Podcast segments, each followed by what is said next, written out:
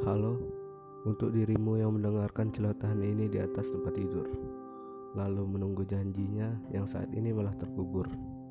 Kalian pernah tidak memalsukan diri sendiri? Berdiri gagah, tersenyum lebar, padahal kalian sedang rapuh. Kalian pasti jawab pernah, karena masalah tidak pernah berujung dengan tanda titik. Pasti selalu saja datang tanpa memandang kita sedang mendapatkan kebahagiaan. Terus mau sampai kapan berpura-pura?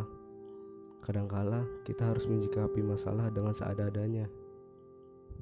Tak perlu malu terlihat sedih. Sedih juga tak melambangkan bahwa dirimu lemah.